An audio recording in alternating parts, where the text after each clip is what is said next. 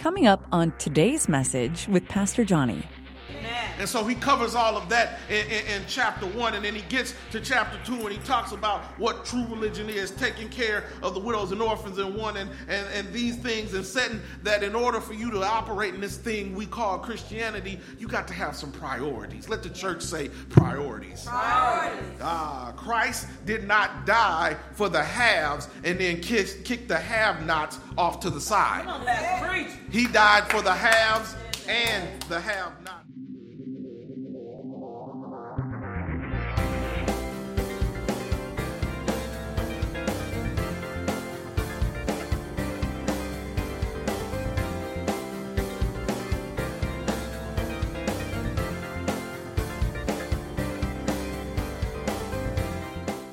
Time that we're going to spend together digging into the Word, I want to talk a little bit about faith. Amen. Just do it. All right. All right. Come on. I, am a lectionary preacher, so I, I, would I would love to say that I wrote this sermon in response to you know uh, Colin Kaepernick. Yeah and, and, and the, the, the, scores of angry people who are mad that Nike would continue to pay him during his peaceful protest uh, that, that was he was kneeling because of, of a military serviceman um, telling him to kneel because I was showing more respect than sitting. I would love to say that I wrote that this this sermon in response to that, and I, uh, that I wrote this sermon in response to people who are mad at peaceful protests but not mad at police brutality. Amen. I would love to say I wrote the sermon in response to that, but I really didn't. I mean, I, I, I, if, if, you can't tell where I stand on the matter, it, it should be crashingly clear. but um, I would love to say that. You know, you don't you don't protest a, a bunch of other atrocities, but somebody puts on some shoes, and I'm just wondering who could you possibly, what shoes could you wear? Because mm-hmm. Jay Z is now the spokesperson for Puma. Okay. Uh, so you, are not going to find too much support there. And then Adidas has already stepped out his way, and, and Under Armour has stepped out the way because they got Steph Curry as their spokesperson. Mm-hmm. And so if Nike, I mean, maybe New Balance. Maybe. Uh, Skechers. Yeah, well. I don't know, but I, I, didn't write the sermon because of that. I did. Come on. I did. It's all right, Pastor. I, I, I did not. I'm a fan of James, not as not as big as a fan of, of, of James as I am of John, but John, James is in there, you know, because you can read James in your own private time in one sitting. Right. Mm-hmm. Amen. And it's a whole bunch of stuff packed up in there, talking about the tongue being a, a, a small deal, but it, it, it, it, moves the whole, but it's strong enough to break bones, and talking about what pure religion was, and, and, and one of my favorite verses in James. Faith without works is dead. Uh, but just do it. Uh, famous Nike slogan that goes all the way to an advertising campaign back in 1998, which was, I mean, 1988 rather, which was inspired by somebody's last words. Uh, just do it. I, I like that phrase. It, it, it, means so much saying so little. Uh, one of my other favorite athletes, a running back, an NFL running back by the name of Marshawn Lynch. Marshawn Lynch despised doing interviews. Uh, the team that he was playing for at one time made it all the way to the Super Bowl, and he kept walking out of the interviews, and they finally told him, You're going to have to get these interviews done because we'll find you if you don't. And he said, okay, and got up there. And every question they asked, Marshawn Lynch, how do you feel about XYZ? Well, I'm just here so I won't get fined. well, how do you feel about this? Your opponent's coming up today. I'm just here because I don't want to get fined. I'm here so I won't get fined. And I remember Deion Sanders decided he was going to take the homeboy approach to talk to him about it and, and, and try to catch him off to the side yeah. while he was doing interviews. And he was like, I hear, Marshawn, that you do a whole bunch of work in the community and give money to underprivileged community centers and help kids in, in bad neighborhoods. And you want to talk a little bit about that? He said, No. If you want to see something about that, come on down and see when I'm down there. Amen. So, so, so he was became one of my favorite athletes, also known as Beast Mode. Uh, but one of my favorite phrases that came from him, besides "I'm just here because I won't get fined," Marshawn, why don't you want to do these interviews? Because I'm about that action, boss. Amen.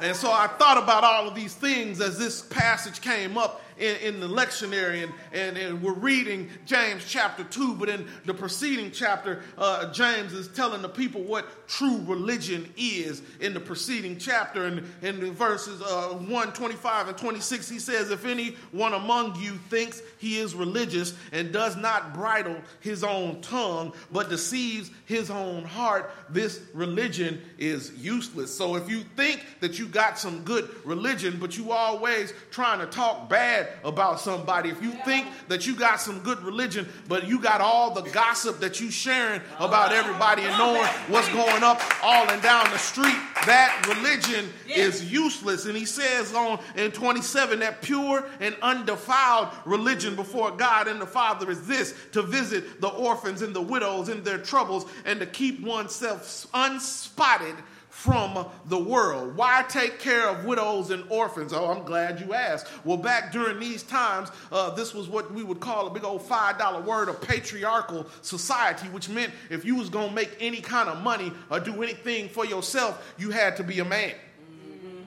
The women weren't necessarily allowed to work, and children were not old enough to work, which came, which pro, uh, provided a problem if the man of the house died.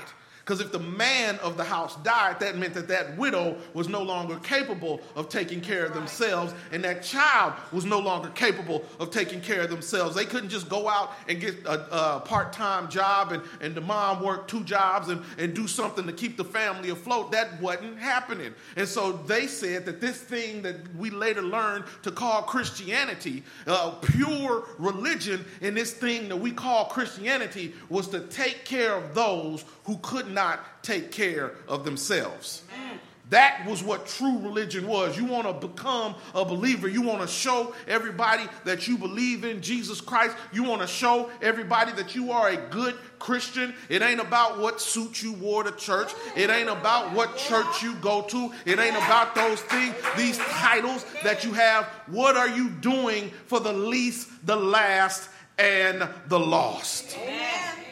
And so he covers all of that in, in, in, chapter one. And then he gets to chapter two and he talks about what true religion is, taking care of the widows and orphans in one and, and, and these things, and setting that in order for you to operate in this thing we call Christianity, you got to have some priorities. Let the church say priorities. Priorities. Ah, Christ did not die for the haves and then kick, kick the have nots off to the side. On, he died for the haves and the have nots. And in a nutshell, he talks about in the passage that we read, he talks about passage acts of favoritism and partiality that result in dishonoring the poor within a Christian context. Brethren, if there's somebody should come into your assembly, a man with gold rings and fine apparel, that should also come a poor man in filthy clothes, and you pay attention to the one in the fine clothes, and you disrespect the one in the lower, the, the poor clothes, you are not you are showing partiality.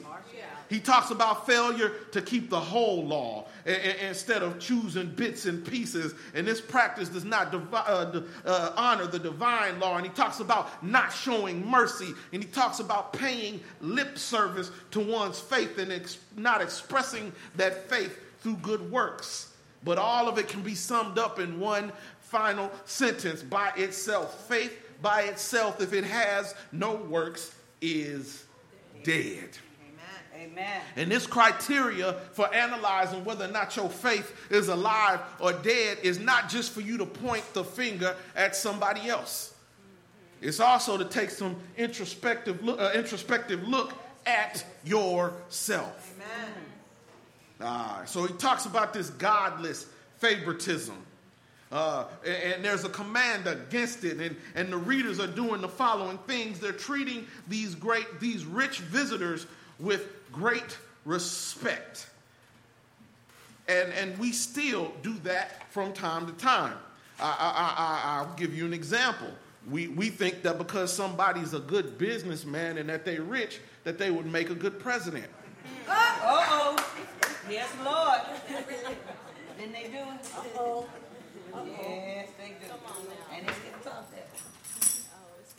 We listen to celebrities on matters of policy because they're a celebrity. Now, I'm not saying that celebrities should not be out in front speaking about social justice. But if the only reason you get involved in some is because your favorite singer or your favorite rapper said to do it, your priorities are a little messed up. All right.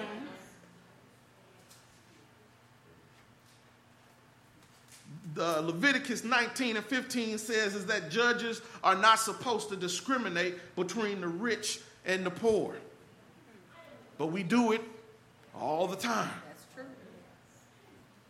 We looking at what kind of car somebody drives. What kind of clothes they got on? What kind of shoes are they wearing? What kind of jewelry do they got on? And if they good, big, and flashy, we assume that they know what they're doing. We assume that they got it going on. You can't judge a book by its cover. Amen. I remember reading a book by the, uh, that was called The Millionaire Next Door. And they, they interviewed hundreds of millionaires, how they operated, how they worked with the children, how they went to work, all of these different things that they were doing. And they bought some food because they rented out a conference room in a hotel and they were going to interview all of these millionaires. And they got caviar and they got uh, all kind of different things and, and, expensive champagne and all these things to interview these, uh, these millionaires. And none of that food got eaten. Mm. They were asking them where did they shop and they were expecting them to name off these, these custom clothiers and these expensive shoes and uh, getting their shoes made from this place and flown in from all these places. They expected all these things, but when they actually interviewed the, the, the millionaires, you know what their favorite place to shop was? Mm-mm. Walmart. All right. They were asking them what kind of food, and they was offering them caviar. And one of the guys said, "I don't eat caviar." He's like, "Well, what kind of food do you like?" I like hot dogs. Uh-oh. And so they sit there and they had to take all of this food that they spent on catering and give it to a brokerage uh, convention next door. The people who get hired by these millionaires to invest their money, and they ate it up. It was a bunch of Brooks Brothers shoots and suits and wingtips around over there, but the people that were actually doing it weren't that weren't that flashy about it. So you can't get caught up in what somebody wears, thinking that they are successful, thinking that they know something about something.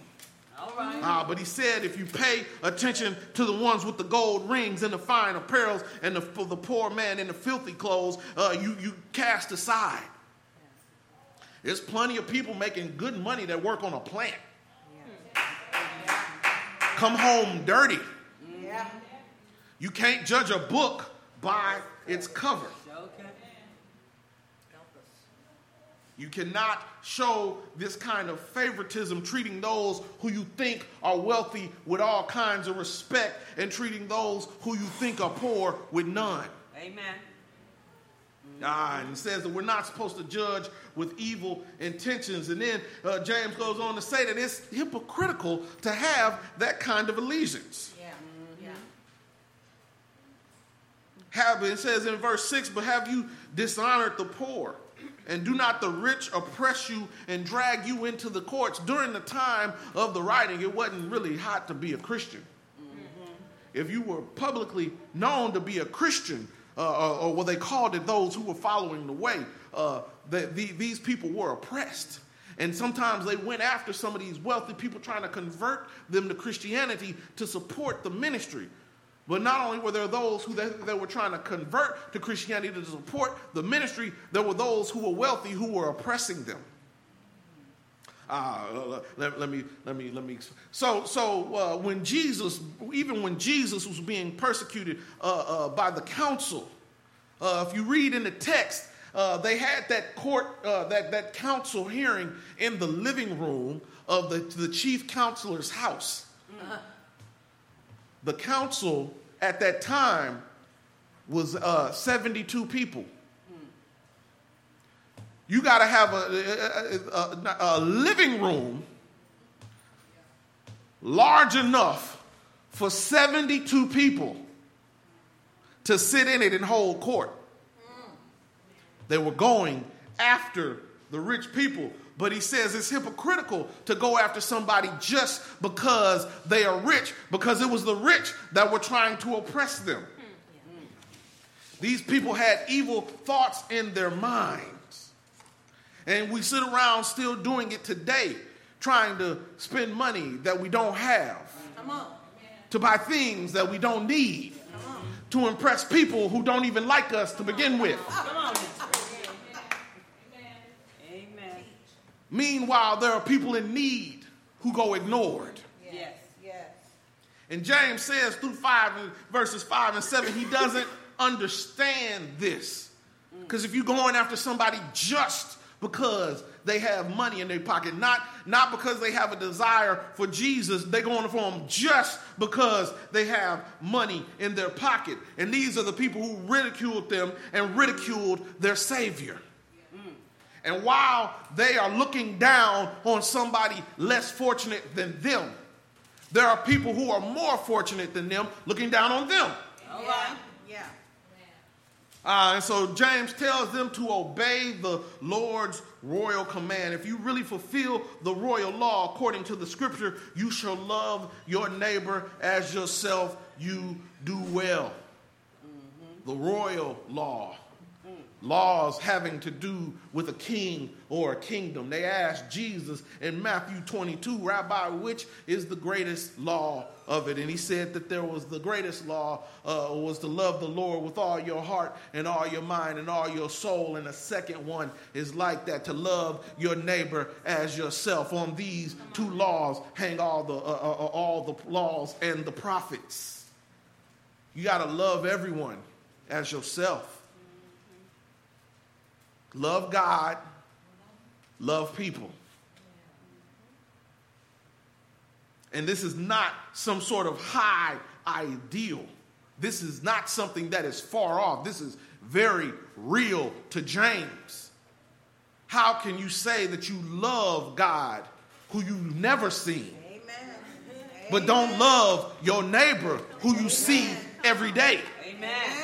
You are the only Bible some people will ever read. You are the only sermon some people will ever hear. You are the, somebody's perception of a Christian. You are somebody's definition of a Christian. How are you treating them? Love God, love people. Don't show favoritism. And there are consequences to it. In 9 through 12, he says that to break this law is to break all the laws. But if you show partiality, you commit sin and you are convicted by the law's transgressors. For whoever shall keep the whole law and stumble on one point is guilty of all. But he, for he who said, Do not commit adultery, also said, Do not commit murder. Now, if you do not commit adultery, but you do murder, you have become a transgressor of the law. There's no sin that is greater than anyone else's. Right. And this thing is not a trip to Luby's.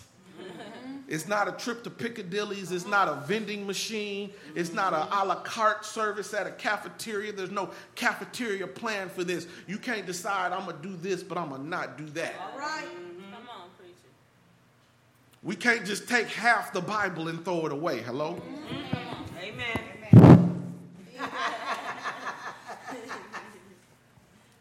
No one sin is greater than another. Yeah.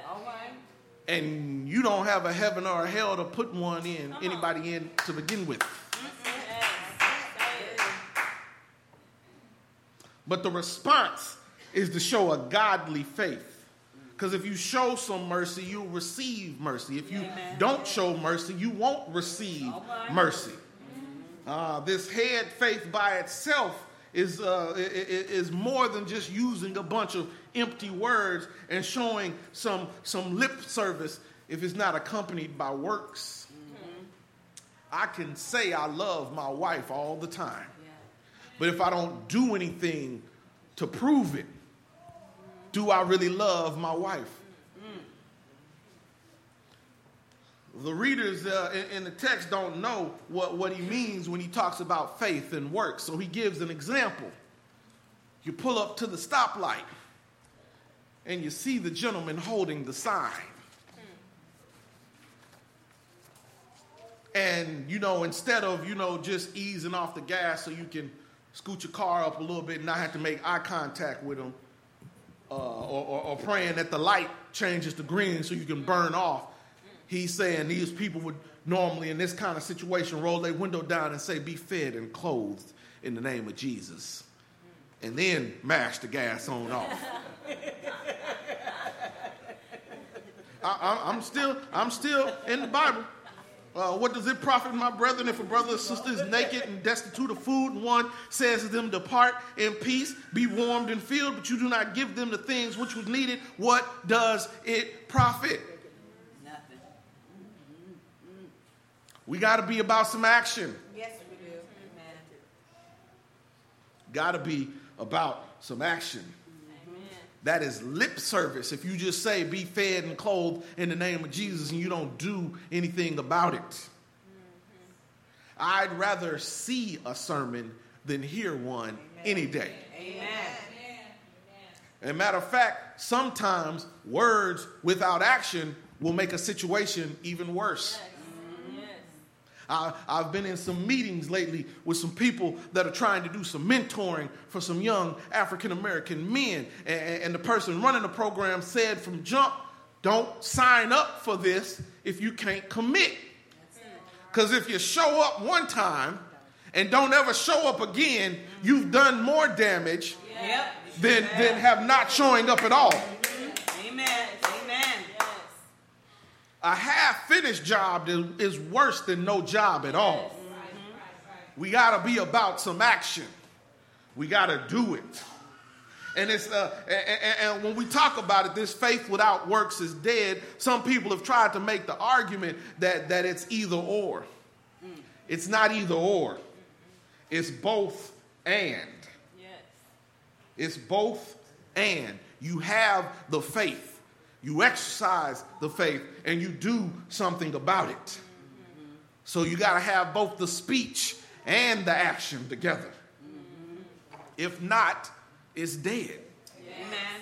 And if something's dead, it's no longer moving.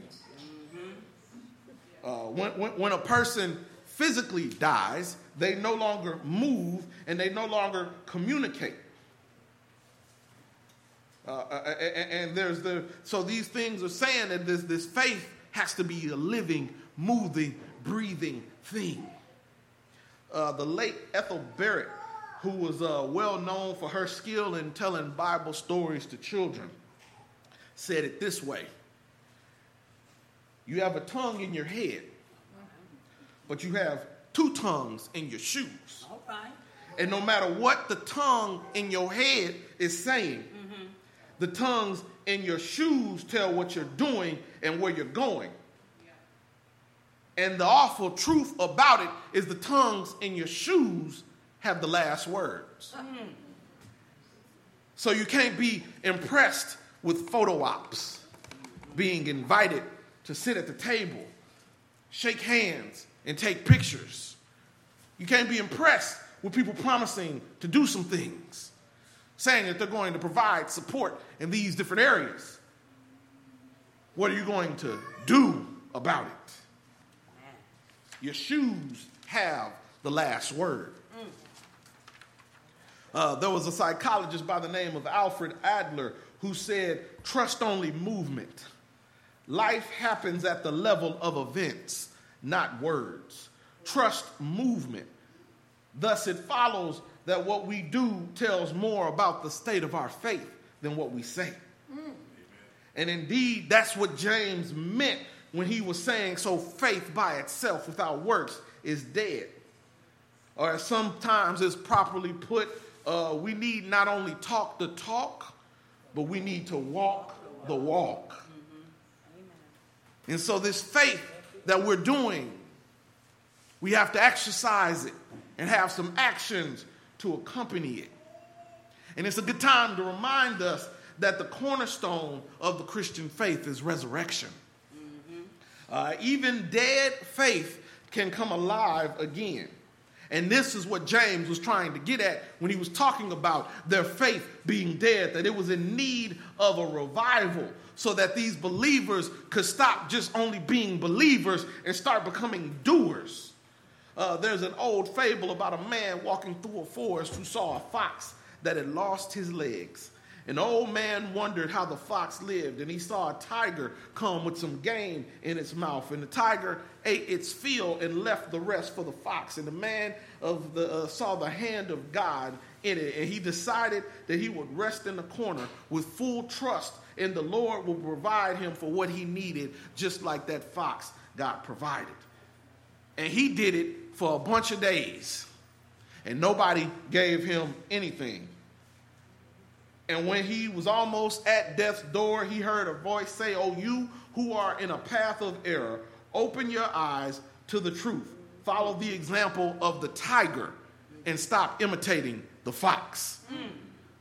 So, this is what James was saying when he was talking about it. We sit around looking for somebody to come do for us. Instead of trying to figure out what we can do for somebody else. All right. I'm in a bunch of different organizations. And some people come with some interest in said organizations. But I know where the conversation is going to go when they come to ask me about said organization and they want to know what's the benefits of joining. What has joining this organization done for you? What benefit have you gotten? What kind of jobs have you gotten? What kind of financial benefit have you gotten? And those people, I turn a deaf ear to. Because if you come in to get involved in anything that I'm involved in, and all you're looking for is somebody else to do for you, you will not survive in said organization. Amen. That goes for church, lodge, Amen. fraternity, Amen. business networking organizations. It's not about what they can do for you, it's about what you can do for them. Amen. And you need to be doing for them because the greatest, most important thing has already been done for you. Uh, there was somebody who came out of eternity and put on human flesh and, and, lived a life that we could not live. And died a death that we could not die and became the perfect sacrifice, a, a ransom for the life. He didn't just say, I think I'm going to come out of eternity because he was fine. In the beginning was the Word, and the Word was with God, and the Word was God. But the Word decided, instead of just being only the Word, the Word decided to become flesh and come dwell among us and show us what it was to live a life and do the things that we needed to do. He didn't just talk about it, he did it. And he got uh, uh, uh, trumped up charges brought against him, but he did it. He took that beating with a cat of nine tails. There was no conversation about it. He actually did it. He actually wore that crown of thorns. He actually got crucified on Calvary. He actually did it. And he not just talked about it, he actually was about it. Everything that Jesus said he was going to do, he did. He healed the sick. He opened the blinded eyes. He set the captives free. He declared the acceptable year of the Lord. And he died for every one of our sins. But that's not the only thing he did. Three days later, he rose again. And that's not only the only thing he did, he's coming back again. In the name of the Father, the Son, and the Holy Spirit, the doors of the church are open, and we invite you to come. Amen. Thank you for listening to this message. Be sure to subscribe to us on YouTube, iTunes, Google Play, Stitcher, or wherever you found this message. If this message blessed you, be a blessing to someone else and share it. Connect with Pastor Johnny on Instagram and Twitter, and be sure to like Faith UMC Dickinson on Facebook.